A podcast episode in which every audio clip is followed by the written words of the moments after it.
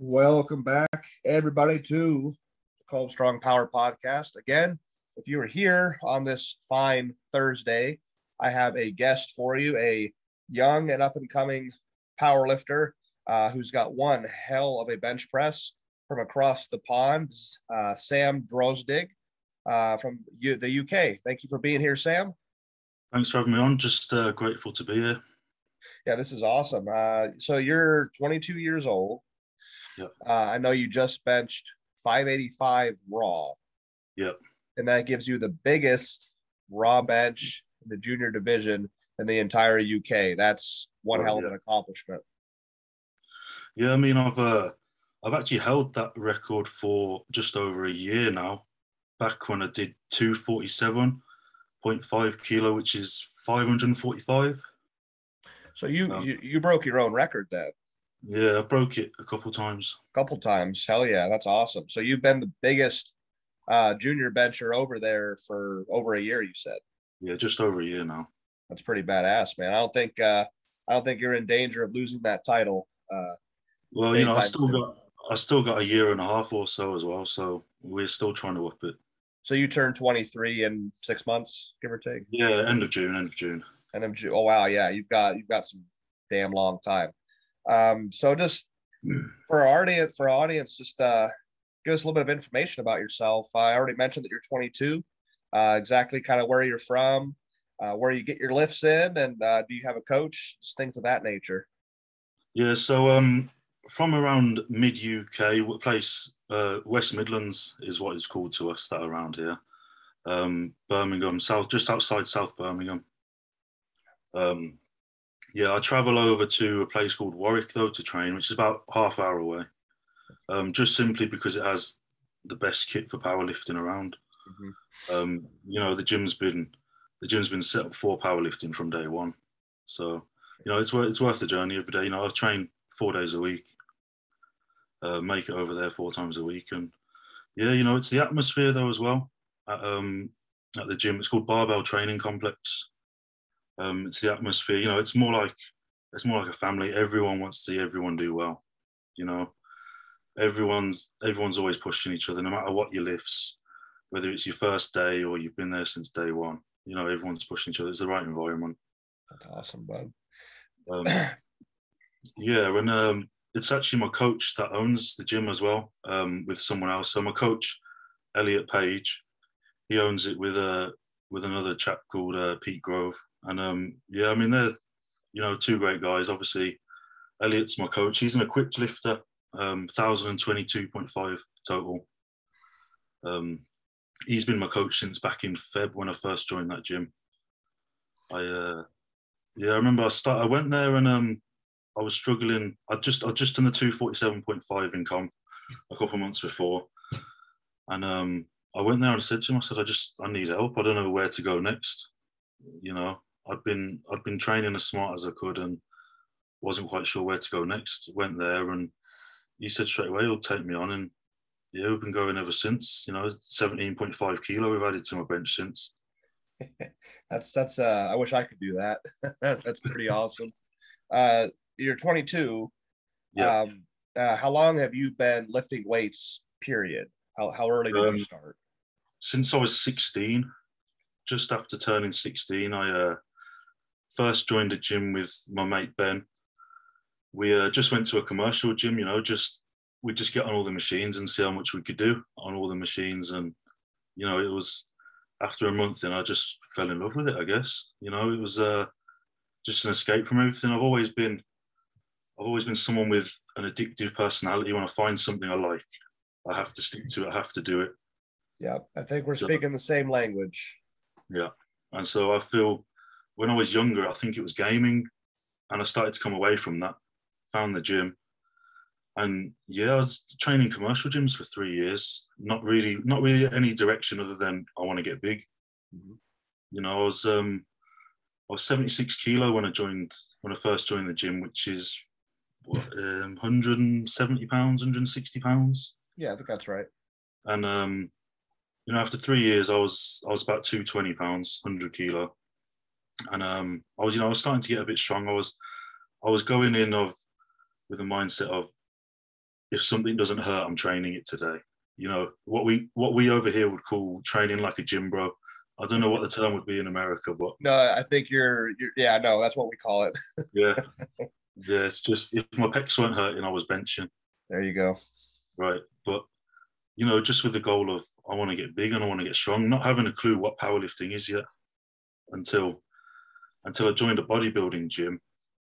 Um, probably about three years ago, and a year into into training there, I was benching. I benched 200 kilo in the gym, right, 440 pounds, mm-hmm. and um, you know, I was what 19, just turning 20, I think, mm-hmm. and someone in there called uh, Mike. He's a good power lifter. He said to me, he just said to me one day, you know, for your age, you know, you're really strong, and why don't you do a powerlifting meet? And I'm like, what's that? You know, what I mean, I said, what's powerlifting? What, what do you mean do a meet? And uh, anyway, I started looking at records and all this, and you know, for the local, one of the local federations for me, the record was I think it was two oh two point five. And um, I remember I just joined. I joined the meet three weeks later, I think, and um, I remember I went 180, 205, took the record, went 220, and they allowed fourth attempts for a for a record attempt. Correct. It was a British record. Uh, tried 230, which is just over 500 pounds. Failed that. But you know, I come out with what 485 pounds. Right at 19 years old. Yeah, just at 20 actually, just turned 20. Oh, 20, 20 years yeah. old. Sorry. Yeah. That's that's pretty badass. Uh, I I had a similar situation. Yeah. At 14 years old, uh, for my first four years, doing exactly what you just described, which is, is which is eerie, eerie, eerie, eerily similar. Um, literally just going in. Each week was different because as long as if my pecs were sore, I would only I'd wait three days and do them again. If my shoulder, you know, I did the exact same thing, just trying to get as big and strong as possible. Um, until I discovered there's two routes. So you can go as big as you possibly can, and that's your goal, or be as strong as you possibly can. Um, and then I started competing at 18. Uh, I did something different. However, I went the equipped route, which is where I'm at now. So you got a nice, you got a nice early start on your raw. Um, so you started lifting at 16. So after six years of lifting, period, yeah, you're at a 585 competition raw bench press, and it was a beautiful lift, by the way. I wanted to tell you that. Thank you. Thank you. Um, so being over in the UK, uh, what kind of over here we have predominantly what seems to be really popular is the conjugate method, the Westside Barbell, the uh, the conjugate, conjugate, conjugate. It's so popular. So, what, what kind of programming do you do uh, to attain your big lifts?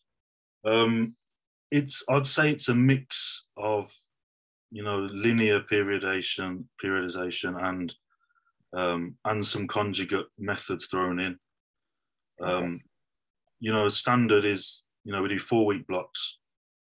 Um, different variations every block. For me, it's set out at the moment as volume day on bench, shoulder day, squat day, and a heavy bench day. I got but you. Each, each block, my volume will change variation, my heavy will change variation. Um, but it's always something that's hitting weaknesses. You know, for me, my lockout bands, chains, boards, it's always changing. Pin presses, um, but yeah, I treat. I think for the last six months or so, six seven months, my heavy bench day has just been hold 500 pounds in your hand mm-hmm. every session, no matter what, whether it's a board or bands, chains. You know, keep that heavy weight, and then the volume day, really just you know get the fatigue in with you know get your triceps to failure, you know, get your lats sore. Yeah, that kind of thing. That's great. That sounds yeah. That's that sounds very conjugate. I like I do the only part of the conjugate that I uh, put into my own training is the rotation yeah. of the uh, max effort movements, uh, keeping things different. Obviously, just keeping the body guessing, which is pretty general. Uh, but I don't, I don't bands and chains. That's interesting because uh, I very much like, a straight weight lifter, aren't you? Yeah. Oh, I, I don't, I don't like either one of those. uh, so I like, I like hearing the different ways uh, the people are getting these big lifts. So you're you're mm-hmm. you do you do delve into conjugate a little bit. It sounds like or, or a lot. Um, okay, that, that's very popular over here as well. Um, so obviously you're a raw competitor. Uh, have you delved into equipped in any way, shape, or form? Um, I put a shirt on once, Ah, single ply, yeah. single ply Inzer Rage X, I believe. Okay, okay. Um, yeah, I failed. Uh, I failed 260 in it. Just that's five uh six hundred and Five, you know, it's five five seven five or something. okay, okay. Um, My kilos was- are off. I couldn't. I couldn't get my lats down to where they need to be. Couldn't get my couldn't get my belly up.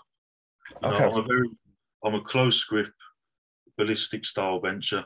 Yeah. So straight away putting a shot on, bringing bringing my grip out a few fingers. Mhm. Straight away was weird, Yes. and it was just you know the tight the tightness of the shirt, trying to get my lats down where they need to be, and put my belly up at the same time, get my get my legs turned on. It was just, you know, it was just so alien. it's uh I, I just I tell people it's almost almost like a different sport. Mm. It almost is uh, because it, it because it is so different, and I respect both sides. Uh, both sides have their own challenges. Um, Raw and Equipped both have their own challenges. I just enjoy Equipped more. You know, if I was gonna go Raw, it'd be for me, not because internet people are telling me I should, because I don't do this sport to please anybody else but myself. Um, so you just got your big bench. That was a, a really big push. Again, people, that's a 585 raw at 22 years old. Uh, what weight class were you? I, I, I missed that. Um, super heavyweight. I weighed in at 144 kilo, which is 315, I think. We weigh the exact same, man. That's awesome Yeah. right now. How about how tall are you? I guess since I'll make the comparison. Six foot one. Six foot one. Okay, I've got you by like seven or eight inches short, but three fifteen. I we weigh the same, brother. That's awesome. Nice one. Not Perfect weight for benching. uh, what's that? The perfect weight for benching, then. Perfect weight. That's exactly it. I've, I've tried very hard to get this heavy. Yeah. Um, it's been a struggle. It's Yeah. only temporary though. I can't stay this heavy for long. Um, so your current, what are your, I guess we'll, we'll say your short-term goals, say within a year, and then what would be uh, a lifetime or a long-term goal, say like over a decade? Okay, that's that's an easy one because the UK all-time record good is good is two is two seven ten pounds, I think. Oh. Oh, Six oh five. That's the biggest bench ever in the UK. Any weight, any any um any age group. So that's the that's the short-term goal. I wanna I wanna try and do that as a junior. Um, so six ten, and you're at five. Yeah, I think you're. I think you're gonna do it. I think that's easily attainable for sure. you know, not a year and eight months. I mean, the next, you know, the next short-term goal is bench six hundred pounds in comp. Um, but then it will be, you know, adding another ten pounds to that. Yes. Um, long term, I want to try and bring the UK numbers up in the world for raw benching. So you know, like I say, at the moment it's two seven five. I want to, I want to be bringing that closer to the three hundred mark. Because I seen a table the other day where it said UK raw benching it was seventeenth in the world in terms of countries. Um, I think to get in the top six countries, yeah, it's like three hundred and five kilo Okay. uh, six what six seventy five. Mhm. So I want to try and get the UK, you know, into the top, you know, the top five in the world on the raw Oh. bench list. That, that's long term, you know, in a decade kind of thing goal. Yeah. Um, again, all things. I think you're built to do this, um, and your goals are realistic, especially for how far you've come in just the six years you've been lifting weights. Period. You know, Yeah. it's not like you've lifted and then you've been competing for six. You've only been lifting weights from 16 to 22. So I think that is that is monumentally impressive. Um, so you have competed. You've competed. Uh, how many how many times have you been in competition? Um, the competition on Sunday was my fourth. Four. Okay. So you're you're just getting started. You're just, you're just scratching the surface right now. Yeah, like I mean, my first comp was less than two years ago. That's awesome. Yeah, you've made some strides in the short in the uh, short time you've been competing. Um, in your competitive, your very short competitive history, uh, I guess because it's so brand new, we'll just include your entire lifting career so far. What has been one of your favorite memories? Favorite memories? It's got to be the Sunday just gone benching 585, 265. You know, I mean, it was, you know, 12 week prep. It was a hard prep. I was fatigued the whole time until the last two weeks when we dropped it. And, you know, I was doubting myself on the day. Um, I went there, warm ups didn't move how I wanted. Um, you know, my body didn't feel the best. But, you know, to get it to get it done was probably yeah the best moment in my lifting career so far. Just because you know the most, most weight I've ever lifted. Only time I've ever had that weight in my hands was with a slingshot. You know, I've never done it raw, so yeah, it's got to be this past Sunday gone. That's awesome. I, I can uh, attest that the my biggest lift is probably my favorite memory, uh, just because it's the biggest one, the one I care about the most. Um, so you're competitively, you're raw. Uh, do you do you delve? I mean, you said you train the, the lower body. Are you looking to compete, uh, say, in full power? Um, it's a possibility, yeah. Once the bench goals are out the way. Okay. You know, if I take the all-time UK record as a junior, I can kind of feel like I can sit back, you know, maybe for six months or a year and just do a full power comp. And you know, I still I train squats every week. Um, deadlifts, uh, they're not my favourite, but you know, we do speed pulls and stuff every now and then. Okay. Um, you know, but yeah, it's possibly. Once once some bench goals are out of the way that I want to that I want to get through. Yeah, definitely do it. Do you feel as though lower body training? Because I have an opinion on this as well, but uh, do you have a, an opinion that uh, how is lower body training important for your bench development? Yeah, I feel just mainly in terms of stabilization. Bigger, bigger legs, more stable is how I feel. Okay. Um, you know, obviously leg drive as well, but it's still something I'm trying to master. So, yes, but uh, yeah, I um, I just kind of got back in the lower body myself. Uh, I trained it for years. When I stopped squatting, my bench went up because I was taking the stress away from the shoulders with the. I'm talking straight bar, obviously. Um, so if I do any lower body training, I don't know if you do anything similar. It's uh, safety squat bar, came pretty much any bar besides a straight bar. Yeah, we're we're the same. It's um, you know, safety squat bar, cambered bar, mm. spider bar, um, bow bar, anything that takes it off my elbows and shoulders. Awesome. I I myself uh, I'm trying to look at doing a full power meet maybe in a year, a year and a half, but I'm slowly getting back into it. And straight bar is a big no no. Uh, I still have to compete in the bench. So yeah, yeah. yeah. Okay, I wanted to know if you thought that was important. I remember watching a guy on Instagram some time ago who could beltless and bare knees squat 700 pounds, just ass to the floor. And I was like, gee, oh, god damn, that guy is way stronger than I am. And I'm saying this very lightly because I don't want to undermine anybody's accomplishments. But he was only benching 500 at that time with that mm-hmm. Incredible lower body strength. So I looked at what I was doing and I'm like, well, if he can do that, I mean, I was doing all those squats, my bench wasn't going up. So I said, ah, screw that. And I ditched lower body completely for about the past two or three years and uh, with great success. But I am getting back into it very slow. Um, who are some individuals that you look up to in the sport of powerlifting? Okay, so from early days, I always just it was one of them of googling or YouTubing who's you know who's the best bencher, you know, and the results that would come up at the time were Kirill, mm-hmm. um, Eric Spoto, I mean, obviously now there's Julius Maddox, um, but at the time when I was first getting into benching, I was watching a lot of Spoto, um, a lot of Kirill Sarychev. The, around the time they were getting the records, um, so there are always people that I've looked up to and watched. Um, around me at the moment, um, you know, probably my coach. You know, to be honest, I mean, he's always anything I ask. You know, he's got the answer.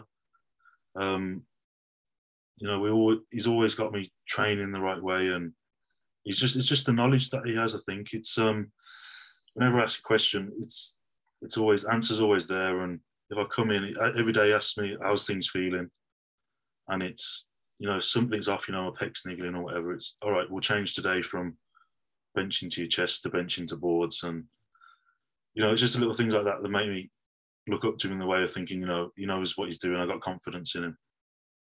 Awesome. Um, so yeah, that's it for me.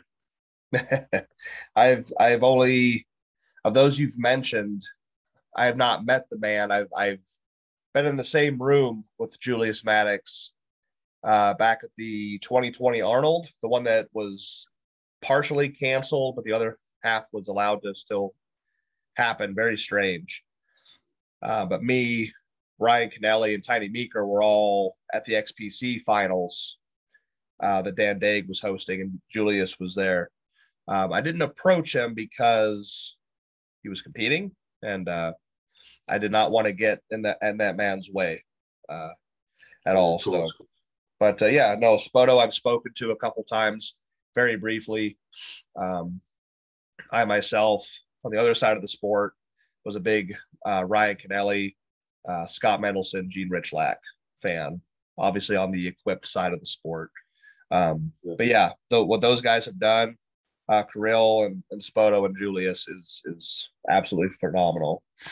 I mean, obviously, I'm on the raw side, but I was do respect all equipped lifters just for the fact of having that weight in your hands. You know, and I mean, especially, I mean, especially yourself. You know, uncharted territory, like you say. Mm-hmm. Um, 11, 20, and I mean, you know, I'm sure 1200's coming soon. you know, at the right time. I would like to, yeah, I'm trying to work on a few things. Um, that's going to be quite a a difficult challenge, and I I, I, I respect is mutual um, from me to to Raw. I don't get a lot of uh, big Raw guys that will say I respect the equipped. That's very rare over here, anyway. Um, the Raw crowd tends to not like us very much, but it, I don't know. We're, we're all lifting weights, in my opinion. So what's it matter? You know what I mean? Yeah. How can you not respect? Yep. Um, let's see here. So in your six, in your very brief time with lifting weights, um, not even competitively speaking, but what is the biggest obstacle that you've had to overcome in your sport so far? Um, a back injury back in February 2019. This was a time when I was I was deadlifting. This is kind of what put me off deadlifts ever since. Okay. Um, you know, my own fault. Um, I'd maxed out my deadlift. I pulled 600 pounds the week before. Um, gone back in, and I thought, you know, I'll just. I think my, my plan was to pull 220 for as many reps as I could. You know, 485. Mm. Um, and I think it was on the fifth or sixth rep, I just heard a pop in my back. um, anyway, I thought nothing of it, carried on, home. I remember going to sleep because I was working a night shift and um, woke up and I couldn't get out of bed. you know, back was in the lower back was in the most pain I've ever felt. And, you know, it took me, it took me a good best part of a year to get through that injury. It was, um, you know, when I went to physio and stuff, they said most likely a torn ligament um, in my lower back. Mm. You know, it was never it was never confirmed, but that's what that's what physio um, reckons it was, and you know, it was just it was just a factor trying to rehab it, um, lower back work, core work. Um, you know, it still flares up every now and then, but that was probably the most difficult thing to get through, just because I couldn't deadlift, I couldn't squat. You know, this is kind of also what got my bench up. My bench was the only thing I could semi comfortably do. Mm-hmm. You know, it was still it was still there, but I could semi do it. So did you did you mend this pretty much on your own, or was it by the recommendation of of the the doctor that you went to? Yeah, literally the only the only thing I did was go go to physio and um you know just get soft tissue work on it every week. Okay. Um, and then in the gym just do core work, lower back work, just to try and strengthen up the area. Did you did you do the old Louie Simmons uh, reverse hyper like twenty five thousand reps a week or some shit? I didn't actually have access to a reverse hyper at the time. Okay. I was just in, I was just in the bodybuilding gym I was talking to you about earlier, and there's no reverse hyper in there. It was just it was just back extensions. Yeah, it's. Uh, I, I hear I hear reverse hyper more often than you would think uh, from the, my my crew or uh, people in the gym. Uh, we have uh, we have one. It's a combo. It's it's three pieces in one. It's a glute ham raise, reverse hyper, and a you can slide a pad in there to make it a seal row.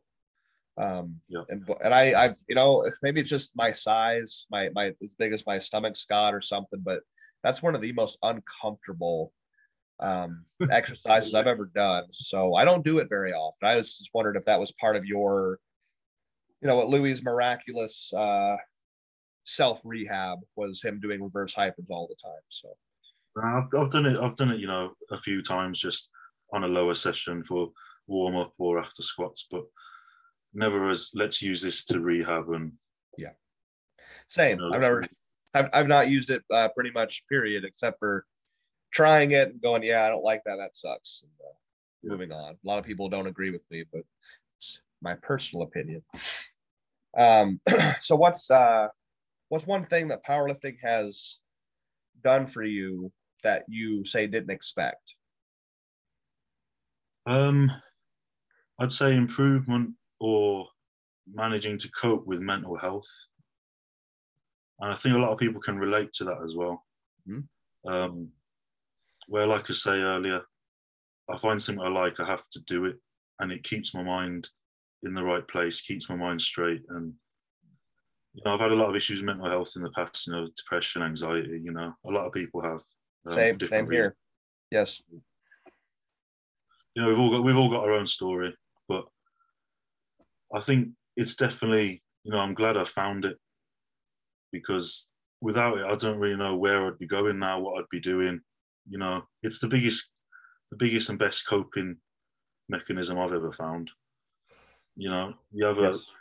you have a bad day you can just go to the gym you know weights weights don't change people in the gym don't change just you know you can let it out you know what i mean Yes. Gets you. Otherwise, you're sitting there staring at four walls in your house. You know what I mean? And yeah, for me, what I didn't expect, yeah, was it to help my mental health. But Awesome. you know, so yeah, mental health is something that a lot of people don't like to speak of, um, which I doesn't make any sense because it's very, very important, like you mentioned. Uh, I found weights again. I actually left the sport for a couple of years, and when I was in the Marine Corps, that was uh, beyond mentally challenging. I mean, the physical aspect, whatever. I'm, I'm a physical person, but uh, I had to find something else besides Marine Corps and that and I picked up the weights again, and that gave me an out besides just Marine Corps. So I hundred that that's a that's an excellent way to look at it. Absolutely, mental health. I mean, the weights never change, like you said. Uh, the weights are always going to be there for you. People come and go from time to time, but the weights will always be there for you. Uh, 500 pounds is 500 pounds, no matter who you are. Yep. Um, if you could uh, approach any power lifter, whether that's past, present time, and ask them advice, uh, who would it be, and what what would you ask them? um, you know, I think on a lot of people's list as well, probably just speak to Louie Simmons. To be honest, There you go. um, you know, just speak about his training principles. Just because at the time they were out, it was so different. Um, you know what he was coming out with, obviously changed how people were training. Yep. and still does. Um, and uh, yeah, I'd just speak to him and I'd just, you know, pull out as much as I could from him about about benching. To be honest, you know, Yes. but, uh, just in and out, in and outs, everything. You know, just pick his brain. Um, Yeah. what, you know what to do for, you know what to do for certain situations. Um, pro how do you program different people? You know, Mm-hmm. just be good to hear. What are you are you gonna ever plan to make a trip uh, to the U.S. or have you already? Um, I haven't, and I haven't actually, I haven't planned on it to be honest. Um, I don't see why not in the future. Um, you know, I think it'd be really good to do to do a powerlifting meet in the US of some sort, though. Mm-hmm. You know, I'd make a make a trip of it, make it a couple of weeks, kind of thing, and go around meet as many people as I could. I highly recommend if you do uh, making the trip to the state of Ohio, which is where I'm from. Yeah. Uh, I, I I think Ohio has been referred to as the the heart the heartbeat of the powerlifting community because one, Ohio kind of looks like a heart, but it's also where you've got Louie with Westside, you've got Dave Tate with EliteFTS, um, the Doghouse, Lexen Xtreme, Laura Phelps and her gym in Cincinnati. Like it's it's such a collection of all these strong gyms and places that have put out so many so much knowledge and strong athletes. Um, it's an ugly state, like fuck Ohio, but I, I love it to death. But Jesus Christ, uh, it's not a pretty place to live, but it's I, I recommend that if you if you're into powerlifting and want to visit. I'll make sure if I, uh, it'll be Ohio I go to, then I'll make sure. There you go. And we're actually making a move back back to the state. Uh, we're in Virginia right now, and uh, we're gonna make a make a drive to the state probably in a year or so. So if you ever make that make it over, we'll uh, we'll hook up. We'll uh, we'll get a lift in. Um, so uh, that's the that's the questions that I have anyway that's written down. I want to move on to the second and third part of the interview. Um, so real quick before we get into questions from the internet, I want to ask you: Do you have anything you you would like to ask me before we move on? Yeah, biggest question. Um, obviously, benching eleven twenty. No one's ever done it before. You know, a single ply as well. Um, how do you go about training for more? How do you go about training for bigger numbers when it hasn't been done? There's nothing. What is there to follow, or how are you? You know, how are you coming up with what to do next? I don't dwell on numbers for very, very long. I mean, don't take it the wrong way. The 1120 that I accomplished, that was in June, so it's been a few months. um, I did it and I enjoyed it immensely for this was a little bit longer than normal. Normally, I, am over. I'm over it like a week, and I'm, I'm looking for the next best thing. But this one lasted probably three to four, probably about a month. Um, so by the mid July, I was already like, all right, I'm sick and tired of that number. What's next? Um, and the fact that anything above that hasn't been done yet doesn't really bother me. Um, you know, during right before I walk up for that lift, uh, I had that in my head like, this has never been done successfully, but I had to like kind of damper that down so I could focus on the lift itself. Um, but basically, I just keep doing what I've always done and just try to handle more and more weight in the gym on a consistent basis. Uh, training for the next meet. I actually got a meet at the end of November. Uh, me and a training partner, Amber Hanson, are both going to an IPA meet in Pennsylvania, uh, just north of here. Uh, and just co- it's a it's it's a fact of constantly adapting. That's how I'll I'll say it. It's you know, if I to train for 1120, I had to have kind of how you said, how you always have a minimum of 500 pounds in your hands uh, to train for your big lifts. So my minimum weight is say like, because that was my opener at the meet was 1120. I didn't try anything below that. I opened at 1120, missed it for some reason. They wouldn't give me a rat call. Then I had to go out there and do it again. So that was my my opener. So that's my minimum working weight. So if my next competition is say 1150 or 1170, whatever it is for an opener, then I have to handle those weights at a minimum uh, on top of weights above that on a consistent basis, uh, which is really hard to do, which is where the sleep, uh, my CPAP machine, constantly eating, the high calorie intake, that's where all that comes into play. So it's just this constant adaptation and uh, putting my body through fucking hell. Um, Easiest way to describe it, basically. It's worth it in the end, though. The hell. Oh no, it is. I and I always tell my guys, you know, my my my training is horrific. Like the work capacity, the amount of stuff that I do in the gym is through the roof, uh, day in and day out, week out. Then when I get to the competition, that's kind of easy. You know, I do more work in the gym, and you can ask anybody I train with on Saturdays, which is our bench day. Uh, you know, uh, the the convulsions, which are not seizures. I keep everybody keeps telling me they're seizures. They're not seizures. It's just involuntary muscular spasms, uh, puking in the trash cans. Just that, ha- that happens almost weekly. Then I get to the meet. It's like I, I do less work in a meet than I do in the gym any given day. So it's it's it's tough, but it is thousand percent worth it. You're right. Yeah, you know, we, we do the same. I mean, on a smaller level, you know, less well, weight we all things considered, you're doing raw. It's it's it's you're not you're not doing a little bit of weight. That's a monstrous bench you have. Like I say, it's um the fatigue from two, uh, two weeks out was just so high. I remember doing um I remember I doubled two two fifty, which is five fifty pounds, mm. um, two weeks out, and um, you know, I felt I felt I could have tripled it, but you know, we just wrecked it for you know reason of recovery. Um, anyway, it still it still did my CNS in, as I found out the next week. I was meant to take my opener in the gym, two thirty five, which is five five twenty, five twenty five. Um, yeah, it wasn't happening.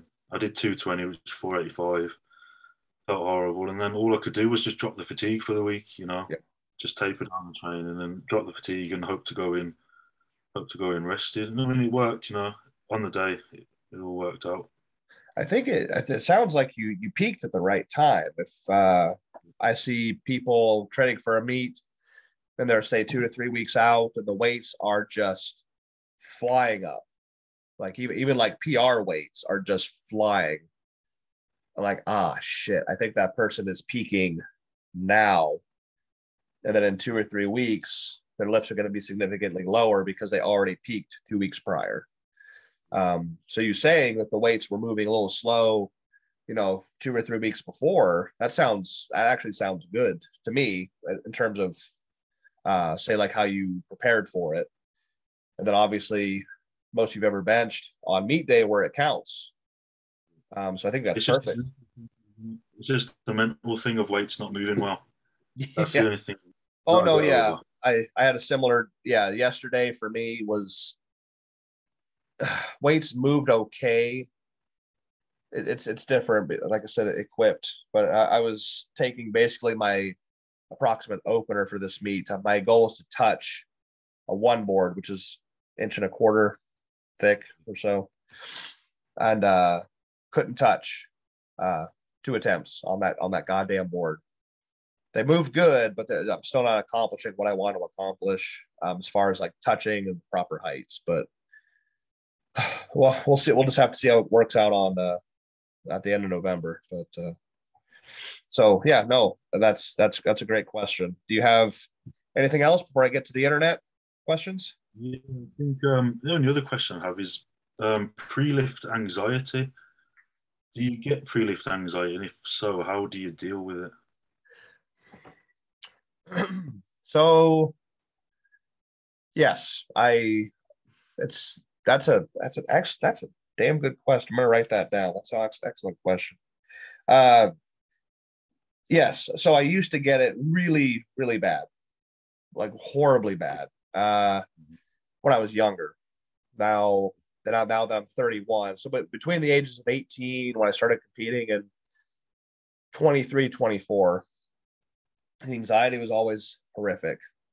Um, uh, but I've really learned to learn skill to just chill, uh, relax. Um, that basically comes from, you know, I, I tell myself the days leading up to, I don't even really try to think about the competition until I'm literally there. Even the drive up, I'm a very in in I'm a very in the moment kind of person. I don't worry about the past, present, or past or future. I worry about what's going on right now in the moment.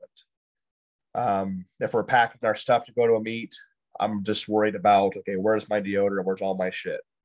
When we get in the car, I'm worried about. I live in Virginia, so I gotta be very, very careful on the roads. Um, just driving, just enjoying the view, just what you know, whatever. Talking to Katie, my wife. Um, I, I worry about the meet when I'm physically there. If it's a two day meet and I'm there for friends on the first day that are lightweight, I'm not worried at all. I'm worried about them. when it's my time to go, that's when I worry about it. But I tell myself, you're with the same people you lift with every single week. You're lifting weights like you do every single week. You're doing the same weights. You're doing the same thing in the same shirt. You know, you're in a different spot. But I try to just remember that I I do this shit every single weekend. More weight, same weight. Um, I do way harder things in the gym than I'll ever do in a competition, you know, as far as work capacity, uh, like we talked about. And I just try to have fun. We like to have fun in the gym. We're always uh, just cracking jokes, making it just laughing and just whatever it is. It's a really chill environment. It's not like a Westside environment where it's just like you're, you're, you're ready to fight somebody any given day. Um, so we, we mimic that at the competition. I actually tell everybody like, hey, act normal, please. Like, don't try to like, don't try to talk to me all serious. Come on, buddy, you got that. Like, you, anything we do in the gym, we bring to the competition. Um, we don't change anything. So um, I don't want somebody in my ear tell me all this motivational shit. Uh, you know, you got this, bro. None of that crap. It's like, you you talk to me like that in the gym? No, talk to me normal. Tell me a fart joke, or you know, just make, make me laugh. You know, like we always do, and that really helps me calm down. I bring. Yeah, and I think keep it the same. Yes, that's exactly. I don't change a thing. Now, when I'm walking up to the bench, you know, that's where I can't really help it. I'm human. Uh, see the judges. Uh, you know, in some cases, like at this one we're going to in Pennsylvania, we're actually up on a stage in an auditorium. There's lots of people around. I'm not getting nervous about it, thinking about it right now. Um, but then it just comes down to repetition, repetition. I lay down on the bench the exact same way I do in the gym. I grab the bar the same way. I arch the same way. Do all my little rituals that I do every single week that I've done for years on end to make it as similar and as familiar as possible. And that's really helped my anxiety go down. That's yeah, very long yeah. and elaborate.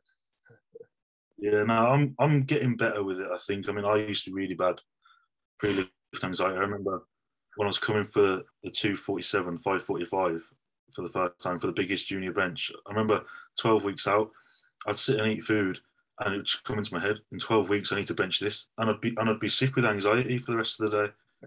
And it'd go on for 12 weeks and you know it'd come to a point where I'd go days without eating because i just oh, so anxious i could not be sick you know what i mean?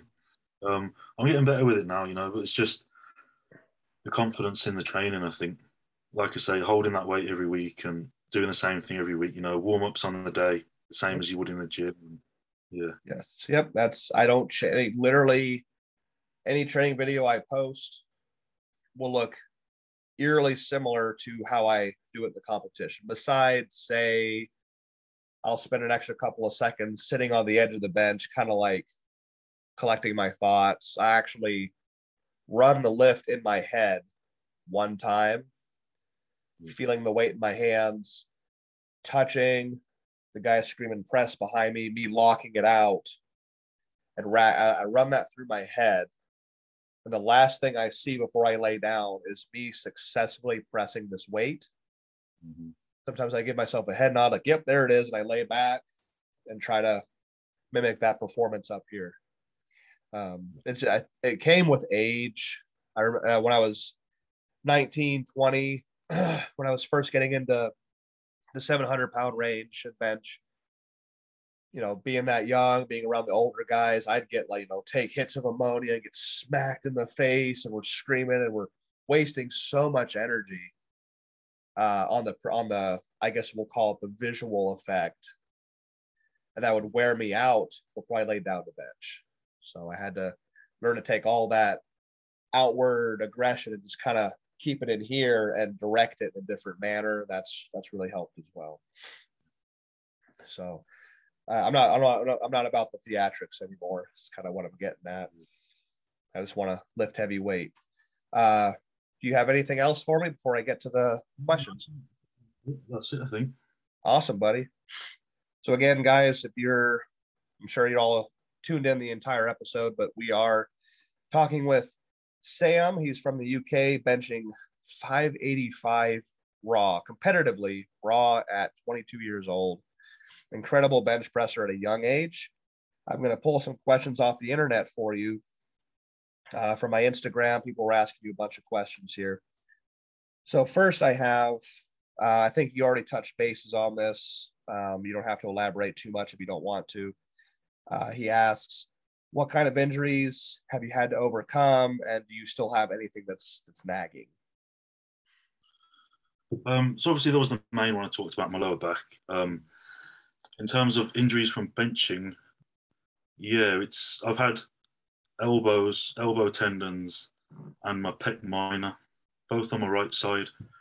Um, I remember trying to take 260 in the gym, which is five five seventy something, I think.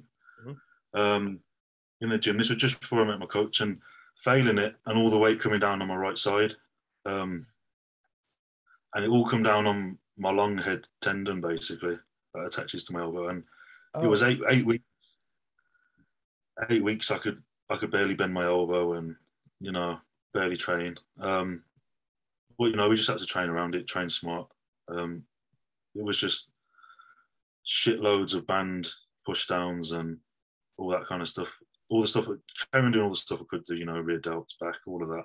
Mm. Um, keeping bench to a minimum, just doing what we can do. You know, board presses as well because that took that took a bit of strain off it. It was in the bottom; it was really bad. Sure. Um, Um, other injuries, yeah, like I say, my pec minor.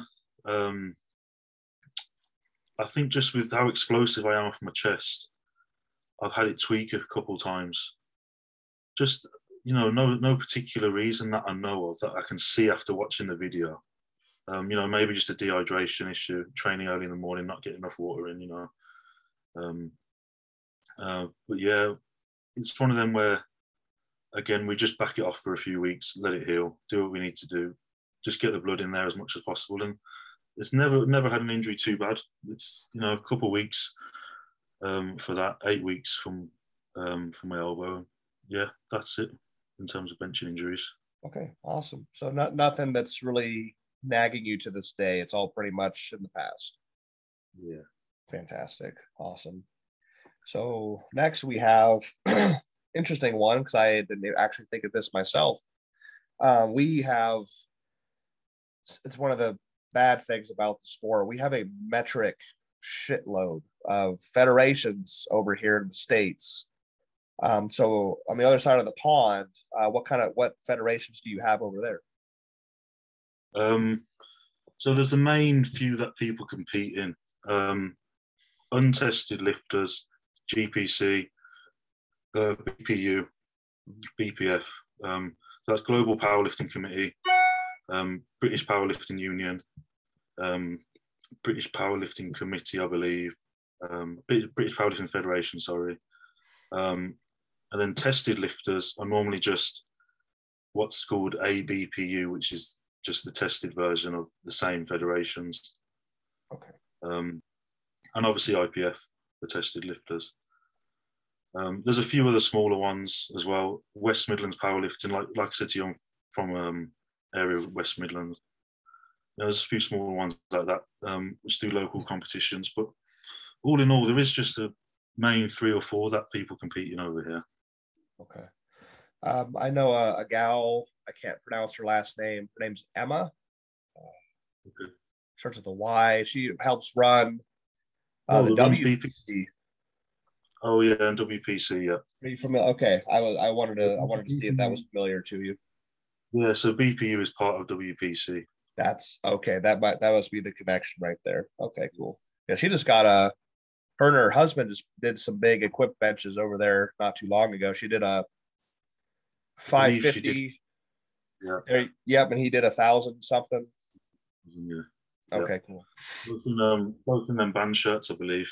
Yeah, we we uh we are. Emma might, been, Emma might have been a poly shirt actually. I can't remember now. I, I know. he- I know. they were- was a they were they were band shirts. I well, yeah. yeah, we're very divided over here when it comes to those things. Uh, I I I coined the term, and a lot of people hate me for it, but I coined the term rubber shirts. Yeah.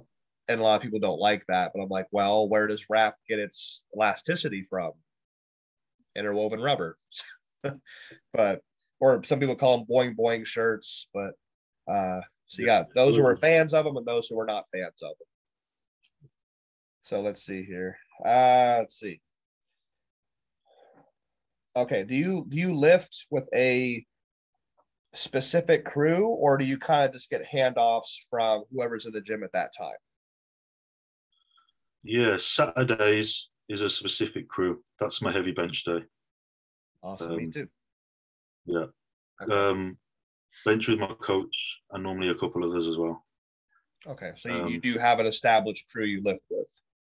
Yeah, yeah, and um, yeah. I mean, it, it works well. You know, we all have, you know, we all have the same goals every week. We all know what we're doing. You know, like I said, my coach is equipped. You know, we we know how he needs his handouts. You know, that's that's how we get it to work. Everyone knows how everyone needs their lifts handed out. I think it, it works better rather than just asking, you know, random people for handouts and potentially not giving you how you need it or no, it can be especially especially when it's a lot of weight. Well, yeah, if you're if you're pushing almost 600 raw, you you need to have that bar put where you need it. Um, that's that's good to hear because I've had to deal with a gym in Virginia when I first moved to the state, where there there was no such thing as crews. Uh, you know, there there was no Wednesday bench or Saturday squat. It was just random people in the gym doing their own shit. So for me to have a three man handoff for a big equipped bench, it was like, uh, let's. He doesn't look like he's too busy. Uh, go grab that guy over there. I had to usually walk to the front desk to pull some workers away from their computers to come help. It was a royal uh, pain in the ass, but uh, so awesome. Yeah, you have to have at your level. Uh, you have to have that. You have to have a crew. That's awesome. Um, this person asked. Uh, I looked at your page, and it, it's all bench. Are you a bench only guy? And again, you kind of touched on that. Um, you you do train the other lifts in the gym. Um, yeah, squat once a week. Um, do some uh, do some speed pulls, deadlifts every now and then. Um, I'm not going to say every week because it's not, but you know when we feel like it after squats. Um, Yeah, yeah, I squat religious. I squat religiously every week. Um, and yeah, like I said earlier, I'll uh, once some bench goals are out of the way, I'll look at a full power meet potentially. awesome. And that would you do you do raw full power? Yeah, yeah, raw probably probably in sleeves as well, rather Okay. than wraps. Okay, awesome. So there you go. So he does train the other two, uh, deadlift once in a while, squat once a week at least. There you go. He does he does work the other lifts. Uh, let's see here. Uh, so we'll we'll talk bench then for this next one. Um, what accessory work do you do, uh, and how many times a week do you train the bench? Okay, so bench is trained twice a week, um, one volume, one heavy day. Um, accessories are always come after bench, so back work and arm work will always be thrown in after after bench on both days. Um, but also on my shoulder day as well, we'll throw in some back or arm work. Mhm. Normally, normally less arm work because it's a couple of days before my heavy day, so we normally like to let my triceps rest. Um, but yeah, back work, you know, when I've counted it up before, it can be, you know, 30, 40 sets of rows a week. And rear delts can be 500, 600 reps a week at maximum. Um, you know, so sets of 25 on rear delts a lot of the time, um, you know, because they're stabilizing muscles, get the light workings, big squeezes. But, you know, we go between the two, we go anywhere from sets of eight, sets of 25, and back works the same heavy to light, different rows, different um, different angles on rows, um, you know, pull downs as well. If there's 30 to 40 sets of rows, there'd be 10 sets of pull downs in there as well. Um, awesome. I wanted another to. thing we do is go on. ahead. I was just going to say another thing we do is um, Wenning warm ups as well. So Oh, that's um. I I've I should know this. I don't. I know Matt Wenning. Yeah. What what specifically is a Wenning warm up? The Wenning warm ups, basically four sets of 25, four different exercises before you even get to your main training. So normally you hit normally you hit like three weaknesses and a strength. So weaknesses being triceps, rear delts, and back. Four sets of 25, real light, just get them all activated. And then a strength would be, you know, my pecs. We know we might just do some four sets of 25 on dumbbell presses. But we're doing that and switching it, varying it before every session. And by the end of the week, you end up doing an extra, you know, 1,600 reps of work every week. Which, you know, doing it, doing it, you know, sets of 25 light work, you know, it's just building stabilizers, every all them small muscles that you're trying to hit. That's the that's the idea behind it. That's awesome. That's I, on, I that's, on, that's on top of all the other work. yeah, that's your your work your workload your your weekly work capacity is through the roof. Um, which is I do similar things. I'll add back in. I have one designated upper back day uh, that I, I primarily train like a bodybuilder, which a lot of people don't know. Besides, say like heavy squat, heavy bench, that's pure for strength. For my other lower body day or my back day is very very bodybuilder oriented. Um, but I will throw back in at the end of a bench or the end of a squat just to add more volume on the back per week. Yep. Um, stuff like that. I wanted to branch off that question because if anybody has seen your Instagram, that you are one jacked dude, very, very big muscular development. I wanted to ask you how uh, important or how often you tra- you kind of touched on it. Uh, how often you train your back and say like your shoulders uh, because you, you are do you train lifts overhead at all Yeah, I do. I do a shoulder day every week as well. Yeah. Okay. I was Yeah. I'm not a proprietor on I do shoulders a lot. I, I I use the analogy that shoulders are very important for benching. And this is this is opinion based as well, but but that overhead pressing is not. That uh and there are people, I mean, you're you're a, you're a proprietor of that. You you do overhead press, you've got a massive bench. Uh over here we've got like Jeremy Hoornstra, you know, benching almost 700 pounds at 240 body weight, who was a really big on overhead pressing that would argue with me on that note. Um, but overhead pressing's always just hurt me and made my bench go nowhere. But I do a lot of rear delt, side delt, nothing to the front. That's unnecessary. But um, I think for me, because I'm, I bench Pinky on the ring, you know, real close, explosive. Um, I think that's why this overhead pressing works for me Mhm. personally because I have more. There is more shoulders in my bench than normal. You know, someone who goes index finger on the ring. Mhm. You know, I find index finger on the ring, you're just ninety percent benching on your lats. there you go. I feel I'm more 70% benching on my lats and my shoulders come into it, you know, 10, 20%. So when you when you overhead press, do you take the same grip width on the bar you do on your bench? Yeah. Okay. Pinky on the ring. Pinky on the ring. I've I've seen that too. That you want to, or when people do rows, they want to take the same grip width on the bar that when they bench. You do you do that same thing like that too? Except for when, as a variation, we do it wide grip as well, but mainly pinky on the ring, yeah. Awesome. Awesome. Yeah. Yeah. So that's uh, for those listening. Hey, back is extraordinarily important. Uh, shoulders, very important for bench. Uh, do you do any uh, direct? I'll just one more branch off that last question, but do you do any direct pec work, which is also a very kind of a controversial topic when it comes to big benching? Um, in the off season, yeah. Um, in the off season, yeah, build just to build simply build muscle on the pecs. Um, you know, floor presses, um, a lot of dumbbell work, incline bench as well. We'll hit that hard.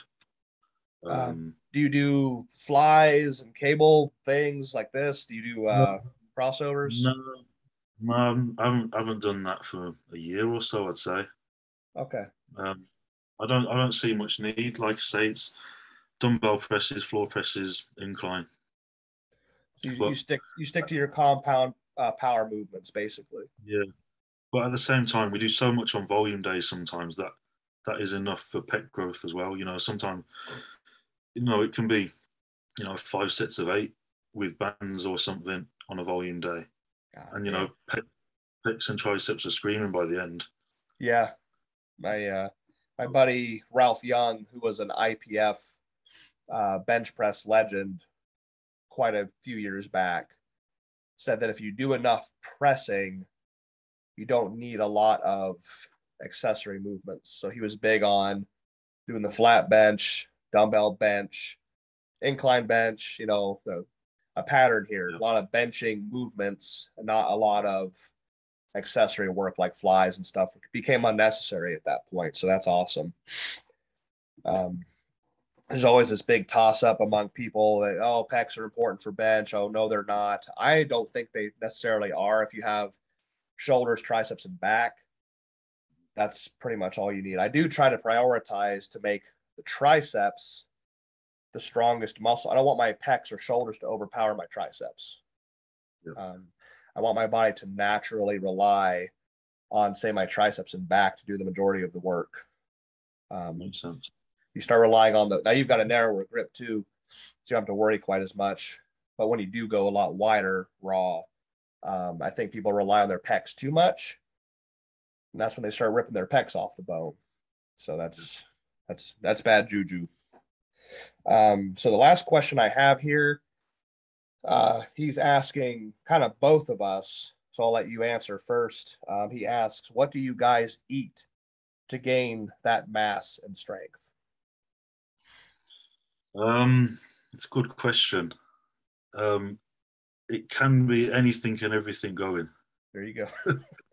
yep. um, in in the six like in the six years I've been training, I've doubled my body weight. Um, Damn.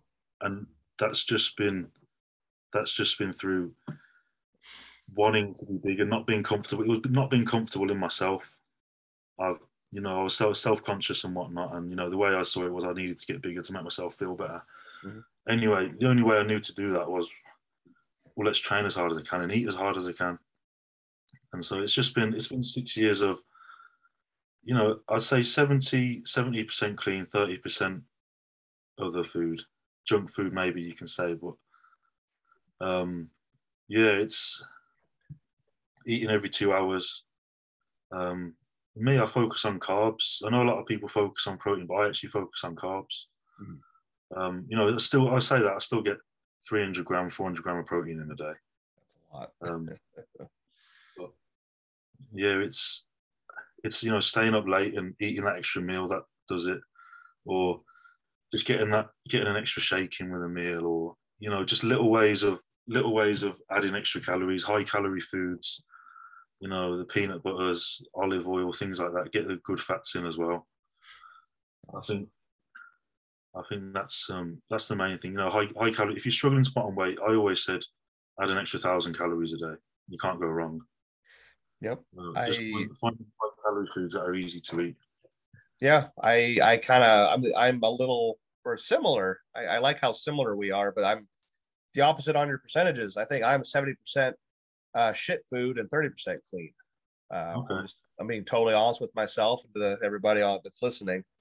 Um, I stopped paying attention to protein intake and started working on calories.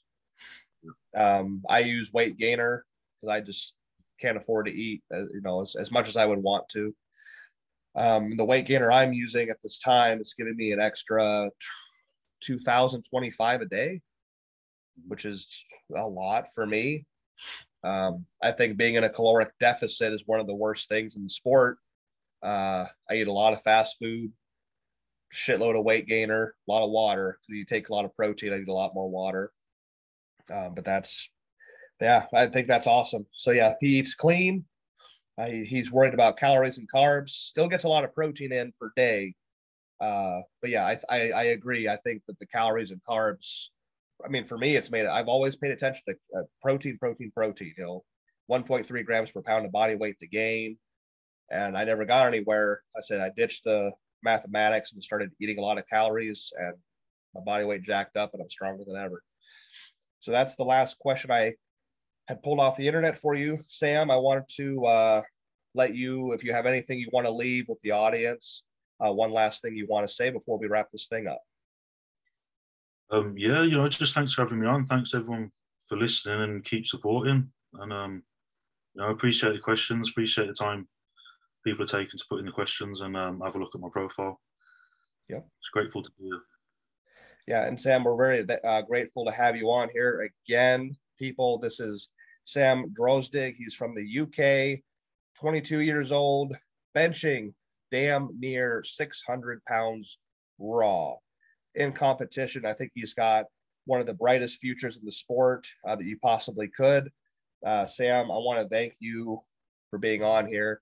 Uh, thank you for your time. I know your time zone's a little different, so we had to work out the times uh, so we could appropriately get you on here. Um, again, guys, go check out his Instagram. Uh, give him a follow. Pay attention to him. I think he's going to make waves in the near future. He already has made waves. Uh, we got more bigger tidal waves coming from this young man. So, Sam, again, thank you very much. I want you to have a good rest of your weekend and a good week coming up. Thanks for having me on. All right, you take care. Thank you. And you.